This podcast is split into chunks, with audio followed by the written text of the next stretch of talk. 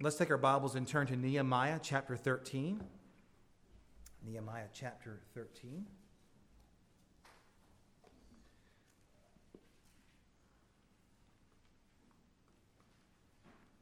turn there.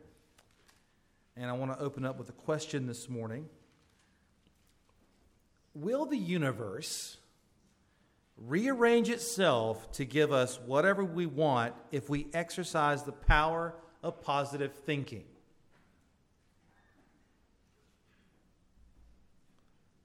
There was an article on self.com. You know you're already blessed with that, right?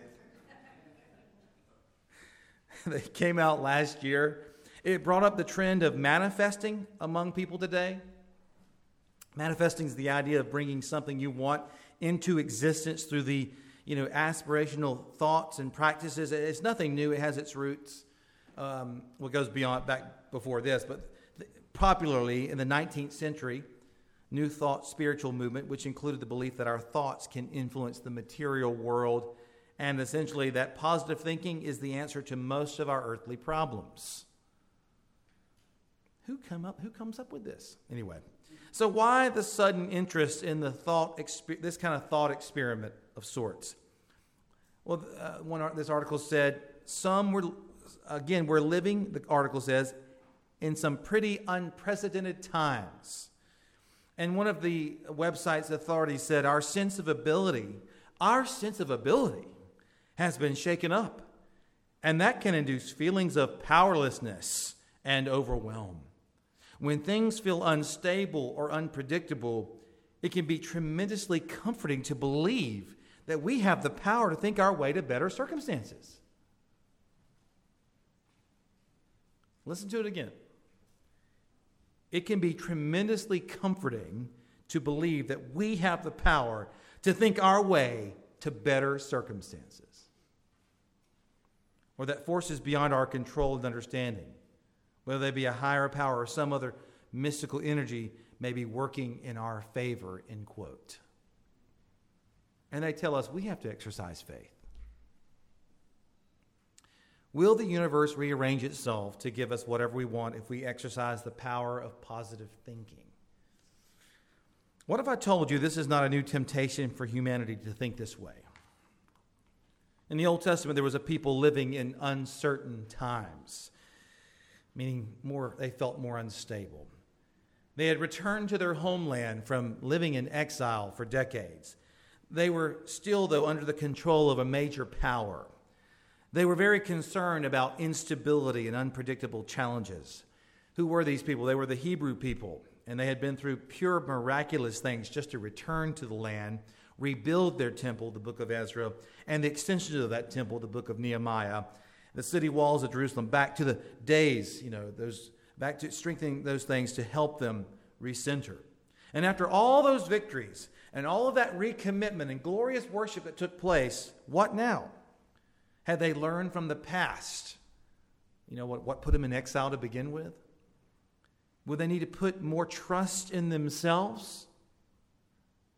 through positive thinking and ask the universe to then essentially conform to them. I'm doing my good work, I'm doing all these extra things. Shouldn't things be going my way? Ezra and Nehemiah remind the book, those books remind us of how God's providence of the whole return back to Jerusalem.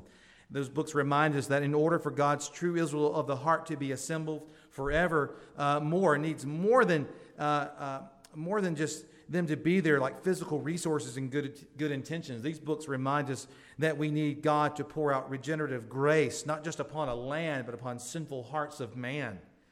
And today's text, going back into chapter 13, after Nehemiah left for a period of 12 years, remember, he was there temporarily to set things in order. He still had his job to do back in Persia.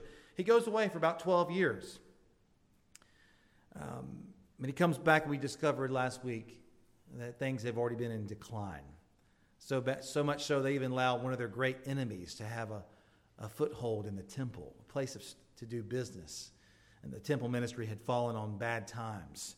So that was the first part we covered last week. But now he finds them doing something. The downgrade just can, he continues to uh, discover, you know, guys, 12 years, you're already what? profaning the, the very sign of the Mosaic covenant, the Sabbath. So let's look at Nehemiah chapter 13 and verses 15 through 22.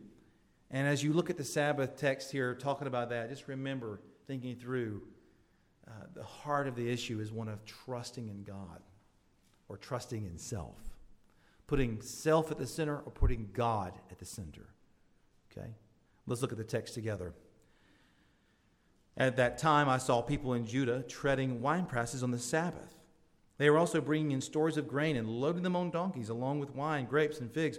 All kinds of goods were being brought to Jerusalem on the Sabbath day. So I warned them against selling food on that day. The Tyrians living there were importing fish and all kinds of merchandise and selling them on the Sabbath to the people of Judah in Jerusalem. I rebuked the nobles of Judah and said to them, What is this evil you are doing, profaning the Sabbath day? Didn't your ancestors do the same so that our God brought all this disaster on us and on this city? And now you are rekindling his anger against Israel by profaning the Sabbath? When shadows began to fall on the city gates of Jerusalem just before the Sabbath, gave orders that the city gates be closed and not opened until after the Sabbath. I posted some of my men at the gates so that no goods could enter during the Sabbath day. Once or twice, the merchants and those who sell all kinds of goods camped outside Jerusalem, but I warned them, Why are you camping in front of the wall? If you do it again, I'll use force against you. After that, they did not come again on the Sabbath. Then I instructed the Levites to purify themselves and guard the city gates in order to keep the Sabbath day holy. Remember me for this also, my God, and look on me with compassion according to the abundance of your faithful love. This is God's word. Amen. If you've been with us in this series very long, you know the people had just a few chapters back recommitted to keep the Sabbath in, in a public covenant service. But the drift, as I mentioned earlier, did not take long. Sabbath, the word comes from a meaning to cease or rest. You know, rest sounds nice to us all, but we need to look at the Bible's view. The Sabbath observance placed a clear limit on human autonomy. The Sabbath observance placed a clear limit on human autonomy and trusting in oneself. Do you follow me? One purpose of the Sabbath day is that the people and animals may rest. It's God's kindness. We are, on, we are not omnipotent. We are not self sufficient. We need recovery. Amen? Some of you did not go to bed last night. You should have.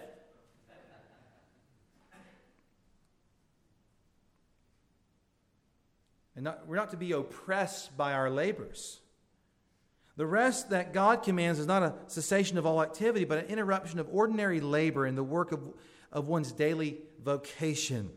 And so God gives Israel all its days, but requires that Israel acknowledge this by giving back one in seven. And the Sabbath was a sign of Jewish, the Jewish people's relationship to God. Remember the sign of the Abrahamic covenant, circumcision, consecrating Abraham's offspring as God's special possession. The sign of the Mosaic covenant is the Sabbath, in which Israel participates in God's own rest to remind them that He is the one who sanctifies them. The sign and picture of the Sabbath reflects how God has rescued them from harsh labor, slavery out of Egypt, and anticipates the future when God's people experience life in all its fullness in His presence. The Sabbath distinguished His people from the nations, and as did His laws more broadly. And so to profane, to mess with the Sabbath day, to neglect it, was to fail to center their lives around God. This was no small thing.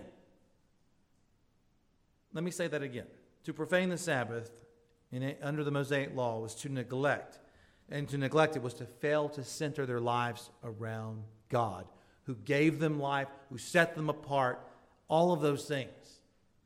And it put themselves back at the center. And when we, when we center the universe around us, which the whole world does, by the way, what happens to our lives?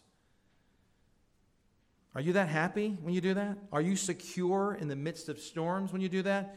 Where is God in your life Is he asked to serve you, are you, are you at his service? So, throughout the sermon, I hope to show you the, the violation of this law and how it reveals a deeper problem of not centering our life on our Creator and Savior, and how the Sabbath actually is a huge pointer to a great grace in people's life through Jesus Christ this morning. Here's the central point. If you're taking notes, it's there for you in your bulletin. You fill out the uh, blanks there in the bulletin. Center your life around God and not yourself. Center your life around God and not yourself. That's the simplest way I could put it. Okay? Number one, they all begin with P this morning. Ready? Number one, profiting. Profiting. Who do you, who do you treasure is the question here. The feel of the scene goes off from the drama of last week to now discovering more decline and drift, not only in the temple falling apart in the sense of its function, but man, now they've taken God out of the center.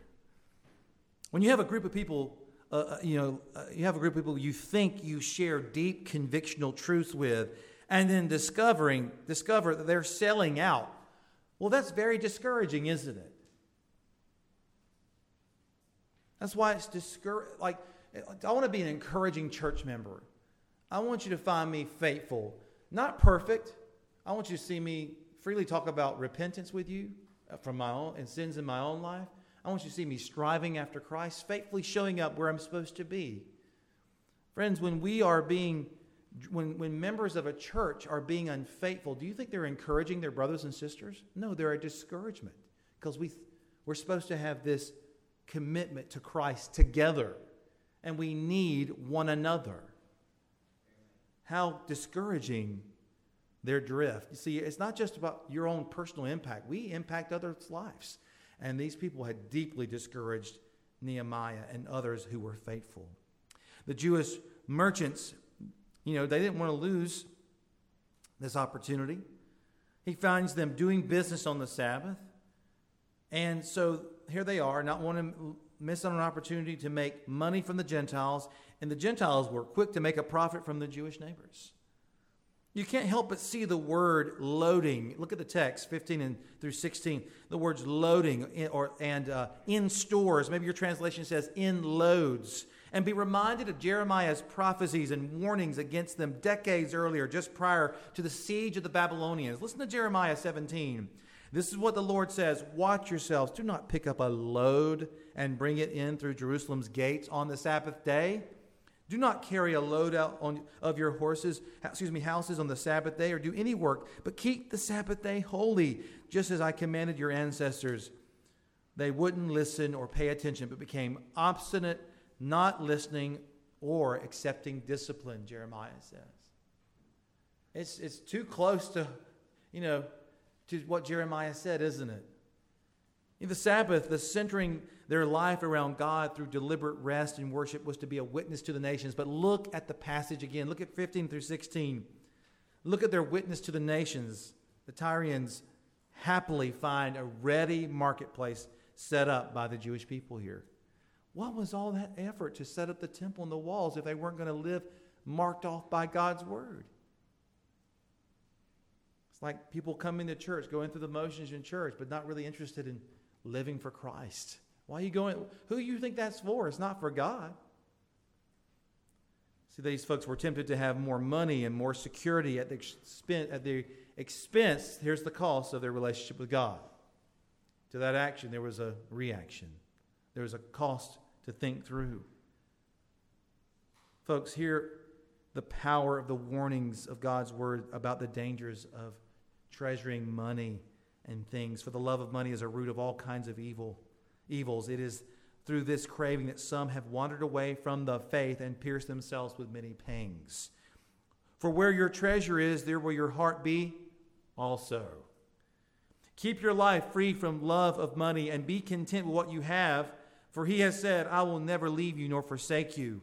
A faithful man will abound with blessings, but whoever hastens to be rich will not go unpunished. Friends, those are just a few things God's word warns us about treasuring things over God. Money will be a blessing to you or it will be a curse to you.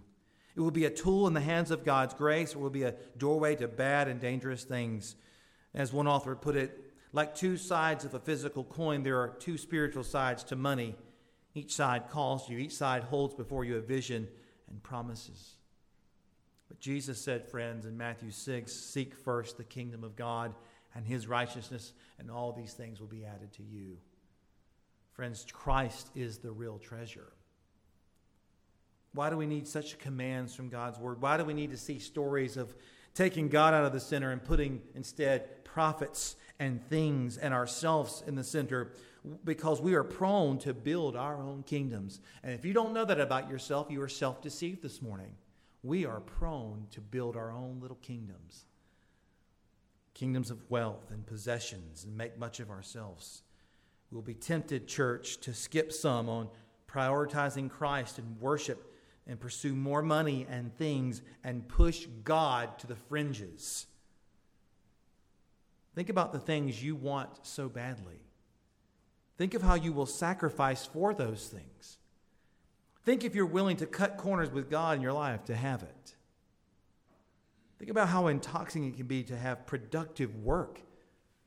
I mean, some of you have known what it means to be successful in work. That's addictive. It's tempting us to move God out from the center. The temptation to base our identity and esteem on what we produce is all but irresistible. And the command to rest and remember God is a challenge to human productivity in our, our thinking, forgetting who was the one giving us the productivity to begin with. You see, it arrests and, and relativizes even the most demanding and consuming work for, for anything which can be interrupted is not ultimate in, in, in importance. Self important people cannot tolerate this undercutting of their significance, as one author put it. I won't say that again. Self important people cannot tolerate this undercutting of their significance. It's not just in gaining goods, friends, it's also in the realm of their own salvation. That's why some people th- flock to a works based righteousness. They've got it. They've got to have something to claim their own glory in.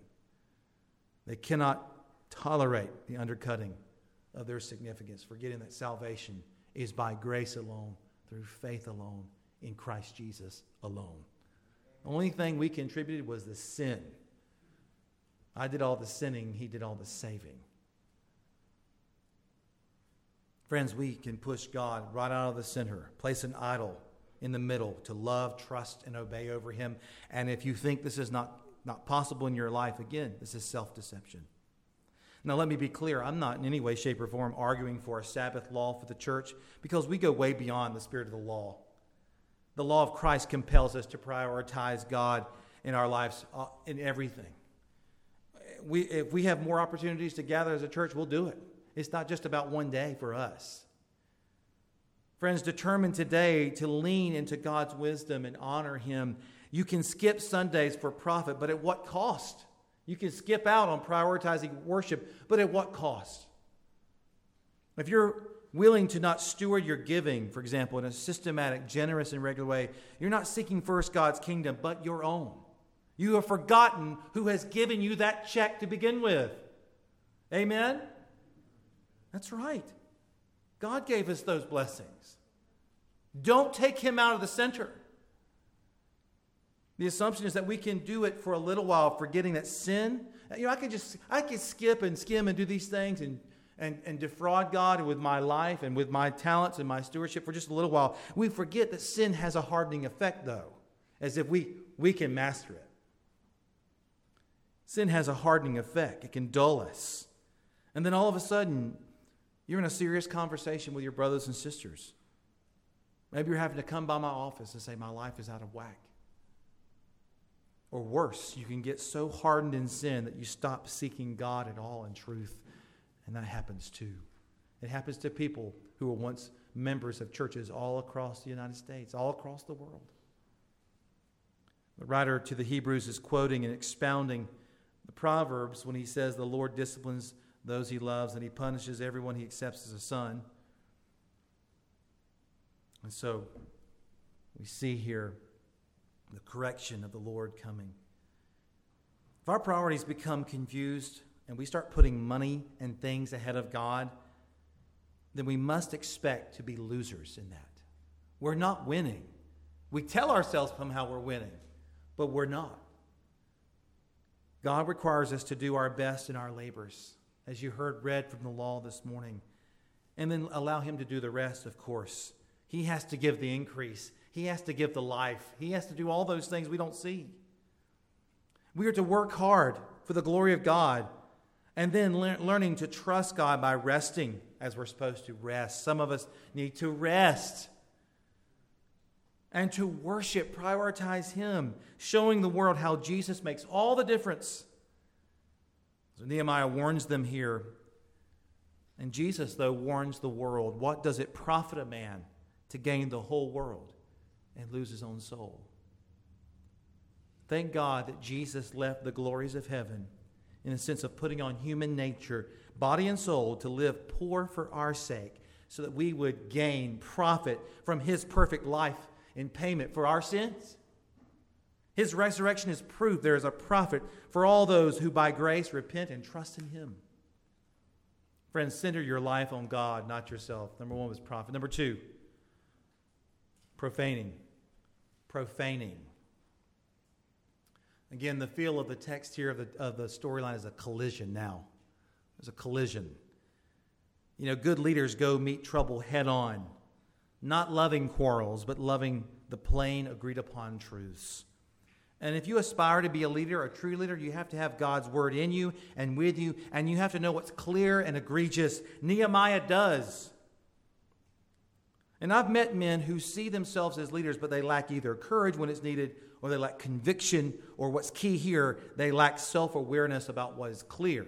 Nehemiah learned, gain wisdom from him. He has clarity. He's going to confront what's plain, uh, what's egregious. And so you look at verses 17 and 18. He rebukes the nobles for allowing this. So somebody had to sit back and do nothing. Somebody had to sit back and say nothing about this. And he goes to the nobles for allowing business on the Sabbath day. Instead of using their positions for good, they sat back and did nothing, like passive, weak, spineless men, reminding them that the nation's violation of the Sabbath was the cause of their captivity. You know, this had to make Nehemiah somewhat unpopular to do this.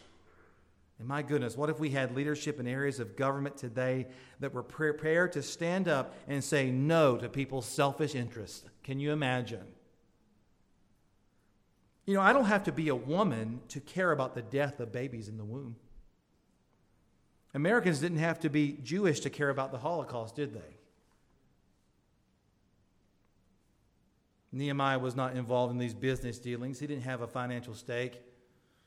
They could have said, What's it to you, Nehemiah? He was concerned about the larger principle of God, of God's people honoring their word to keep the Sabbath holy. And so the word rebuked is often used in covenantal lawsuits. And so Nehemiah contends with them about their violation of their covenant with God. And you got to know, dislike of the Sabbath was nothing new in the life of ancient Israel. 300 years earlier, Amos had accused Israel of of chafing at the shutting down of business on the Sabbath. 150 years earlier, the prophet Jeremiah had described beasts of burdens, a burden carrying loads in and out of the city, as I mentioned earlier. I read this story in, uh, in Warren Wiersbe's uh, commentary on this, and I wanted to share with you what uh, the late uh, Warren Wiersbe said about this section, talking about the profaning and, and how we can treat these things lightly. And he says this. In one of the churches I pastored, a lovely young couple began to attend with their little boy. Then I noticed that only the mother and son were attending, so I stopped at the home to see what had happened to the father. I learned that he had taken a second job on weekends so he could save enough money to get a better house. The wife confided that they really didn't need the extra money or a new house, but it was her husband's idea and she couldn't stop him. The tragedy is the extra money didn't go to a new house, it went to doctors and hospitals.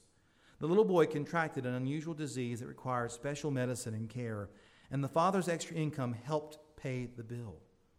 I'm not suggesting that every family with a sick child is unfaithful in their stewardship or that God makes children suffer for the sins of their parents, but I'm suggesting that nobody can rob God and profit from it, end quote.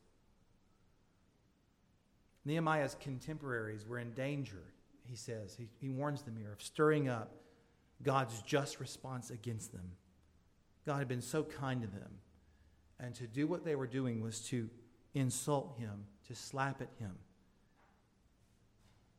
What Nehemiah is preaching here, friends, is the fear of God. The fear of the Lord is the beginning of wisdom. Friends, we forget that. Sometimes we're, we're almost scared to bring it up in a church, to preach that we should respect the Lord. We should not disrespect him. He is holy. Friends, sin is our rebellion against God. That's what sin is it's rebellion against God. It's failing to treat God as God. It's doing what we want rather than he, what He wants. It's looking at our Creator and saying, Go jump. All of us need to have reverence for God, but there's no fear of God in us naturally. Uh, none of us were born with the fear of God in us naturally. The Spirit works that into our hearts. There's not faith in God in us. There's no love for God in truth in us naturally, friends. We are all in serious danger in our sins. Outside of God's grace, I'm telling you, if you're here this morning, if you don't know Christ, God's word says you're in serious danger. You see, we forget that God is love, but we also forget that God is just and that He has the authority and the right to cast sinners into hell. The stupidest thing we can do is think we will not die and that we won't face God. That's so stupid. And the question is will you meet him in the profanity of your sin, or will you stand forgiven through his one and only Son, Jesus Christ? See, we're all profane in God's sight, worse than we could possibly imagine. We are either living a life of wildness or we live a life of self righteousness, thinking God's obligated to serve us in our pride. You see, there are many quote, put this in quotes, good people, way better than me, who are so lost because they do not fear the Lord. They want God to respect them and they and hold them in high esteem as if they are who they are without God's grace. God, you owe me. Look how good I was. Boasting in his presence. You see, all sin, though, is profane in God's holy sight. And that's why Jesus went to the cross. Jesus was profaned by man. He was profaned by our sins as he bore them on the tree, paying the debt of justice we could not bear except for an eternity in hell. Friends, we need Christ. You see, celebrating the Sabbath back then, there's a couple things it did. It looked backwards and it looked forwards. It, looked both, it looks back to creation and looks forward to the experience of rest that God would usher in through Messiah. You see, the fall, when sin entered the world through Adam and Eve, it shattered mankind's participation in that blessing and security and relief from this kind of labor, this toil, and this curse. And so, by imitating the Lord's creation rest and observing his Sabbaths, the Israelites foreshadow his creative and redemptive goal a divine human relationship through which humanity shares in the blessings of God's rest. The Bible begins with a garden and it ends in a garden. Hebrews 4 says it like this Therefore, a Sabbath rest remains for God's people. For the person who has entered his rest and has rested from his own works, just as God did from his, let us then make every, enter, every effort to enter that rest so that no one will fall into the same pattern of disobedience. What rest was the author of Hebrews talking about? He's talking about Jesus. The call of the New Testament is not to focus uh, primarily on a, a physical rest as a law, but not miss out on eternal life, peace, and blessing, eternal rest through Jesus Christ our Lord. B.B. Warfield said it like this Christ took the Sabbath into the grave with him, brought out the Lord's day out of the grave with him on the resurrection morn. Friends, you're looking for rest? Rest for your soul, the, the eternal rest will you live, uh, have eternal life with, with God, you have to repent of your sins today and trust not in your own righteousness, but rest in Jesus. Put all your hopes on Him. He can bear them. He can bear them for any and all who repent and believe. He's sufficient. Center your life around God and not yourself. Number three, preventing. Preventing. Verses 19 through 21. Again, look at the scenes, the picture of making no provision for sin. That's the picture here, friends. That's the picture. Nehemiah is an illustration to us all of how to pluck out and prevent what is profaning and offensive. It's about get. He teaches us in, a, in his storyline how to be killing sin. So look at what he does. He ordered the city gates shut on the Sabbath day. The guards had been willing to open the gates to the Gentile merchants, possibly because they were bribed. Nehemiah put his own servants on duty. He ordered the Levites to set a good example then on the Sabbath day and minister to the people.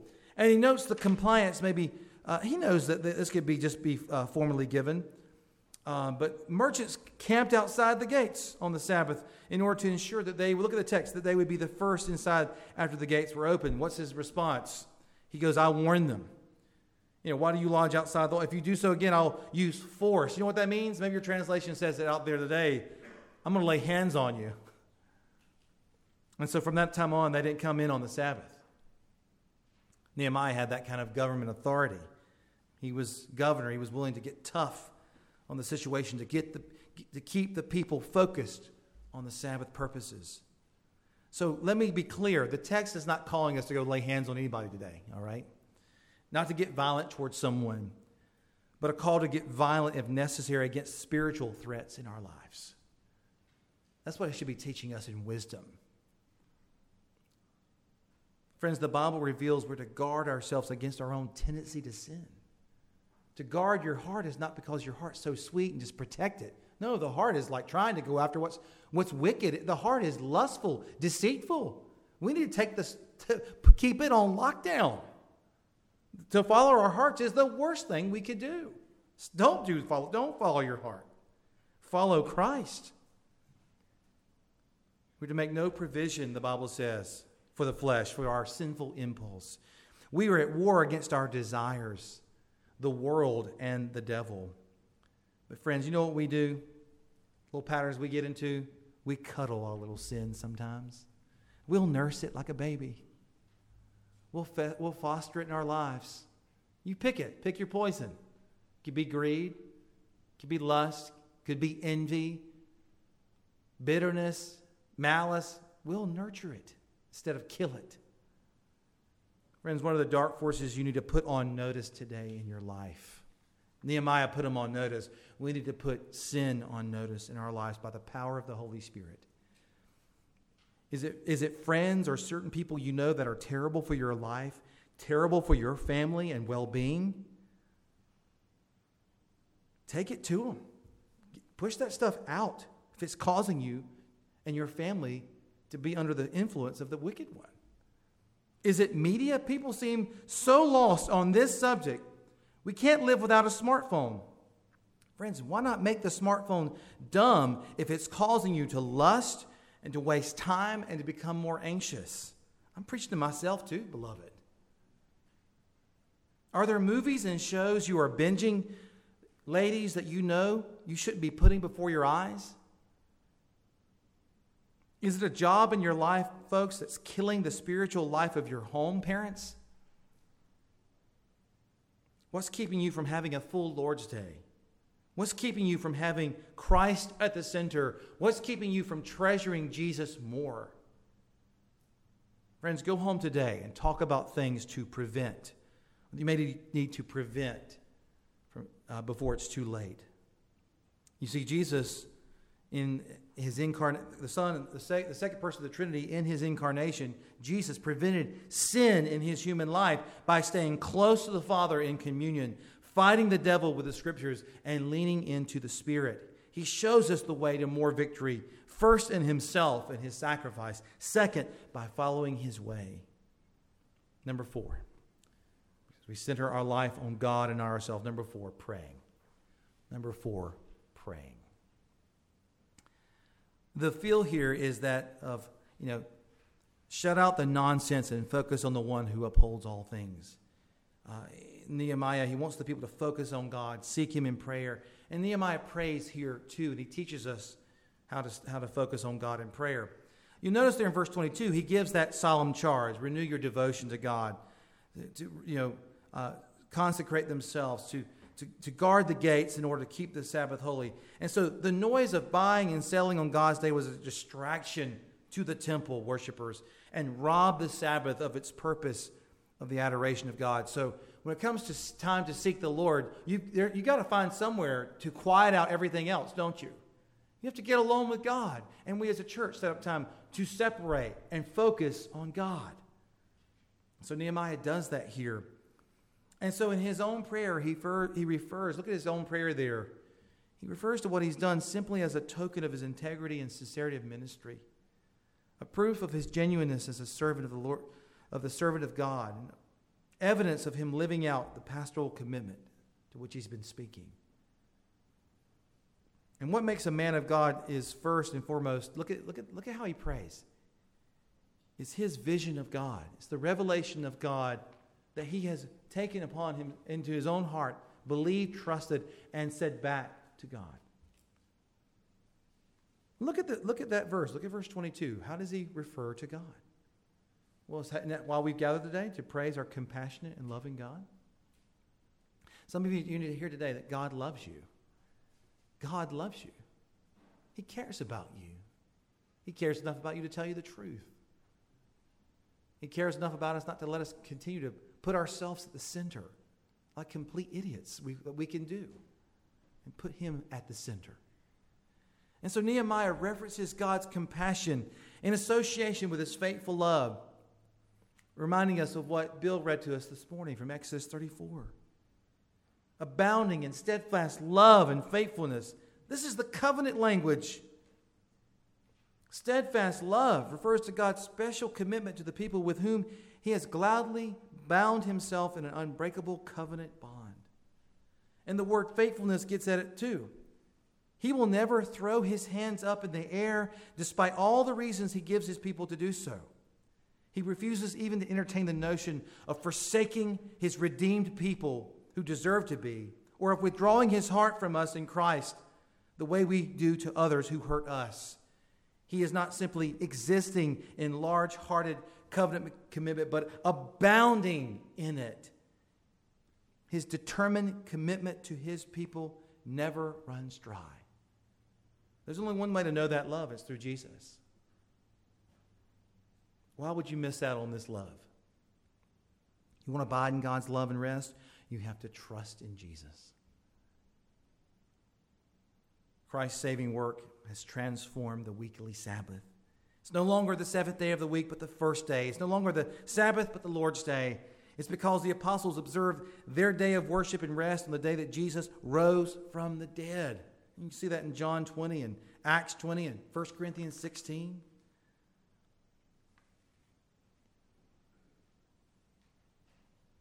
You know what Jesus said about himself? I am Lord of the Sabbath. He is the Sabbath. He is the source of the deep rest we need. And He has come to completely change the way we rest. The one day a week rest we take is just a taste, just a taste of the divine, deep rest we need. And we know the source. His name is Jesus.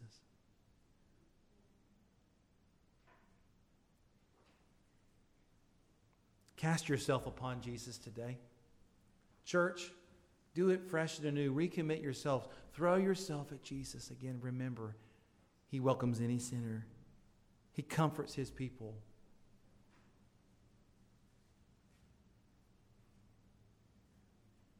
Let me close. Sabbath keeping attacks any hint of human centeredness or self sufficiency. Lack of rest can be a sign of great pride. None of this is intended to undercut human effort in the Sabbath or undercut attentiveness or passion, diligence, or responsibility. Human activity must always be subservient to the overreaching plan and power of God. And as one author put it, while best selling self help books tell us that the universe will rearrange itself to give us whatever we want if we exercise the power of positive thinking, God condemns this blasphemous lie and frees us from the impossible role of playing God. He calls us to the freedom and Sabbath rest in Christ. The focus of the Sabbath is ultimately upon Jesus Christ. Do not be confused. Turn your eyes upon Jesus and his good rule. Submit to him. Center your lives on him. will the universe rearrange itself for us? No. The universe answers to the one who upholds it by the word of his power. Let's pray.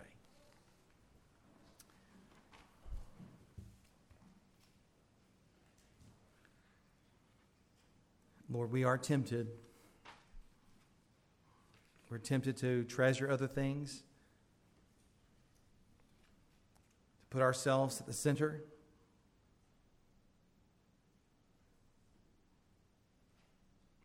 To play God, forgetting you. God, this is wicked in your sight. We turn to Jesus the author and perfecter and finisher of our faith, the one who perfectly obeyed in our place, who died in our place, was raised in our place, ascended to heaven, Lord, for us, who's coming again for us. Let all we do be for your glory. Let our lives be centered on you until we enter that heavenly rest by your grace. In Jesus' name. Amen. Amen. Let's all stand. Let's open our hymnal to hymn number 506.